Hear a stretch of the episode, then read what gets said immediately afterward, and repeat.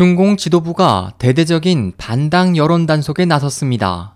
21일 중국 관영 신화통신에 따르면 중국 중앙정치국은 지난 12일 회의에서 국정 비판 금지와 사조직 금지 내용이 추가된 당 기율 처벌 조례 개정안을 통과시켰습니다.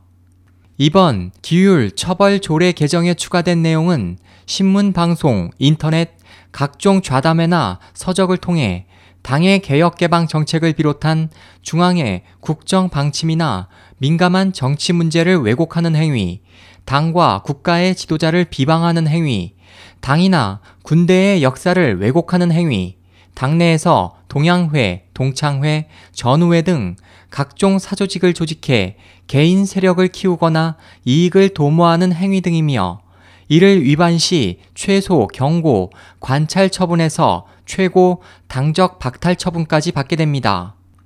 이에 대해 신경보는 그간 시 주석은 당내 종파, 파벌주의를 반드시 제거해야 한다고 수차례 강조해 왔다면서 지난 7월 저우번순 전 허베이성 당석이나 저우융캉 전 정치국 상무위원이나 링지화 전 통일 전선 공작부장 등이 낙마한 것도 이에 해당한다.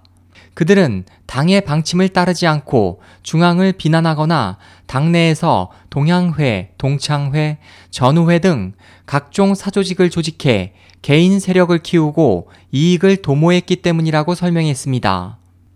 한 베이징 소식통은 이번 조례 개정은 시진핑의 권력을 강화하고 반부패 사정에 대한 당내 반발과 불만을 막으려는 것으로 보이지만 역대 최고 강도급 조례를 개정한 것 자체가 당내 반발이 그만큼 완강하다는 것을 반증하기 때문에 얼마나 실효를 거둘지는 미지수라고 말했습니다. SOH 희망지성 국제방송 홍승일이었습니다.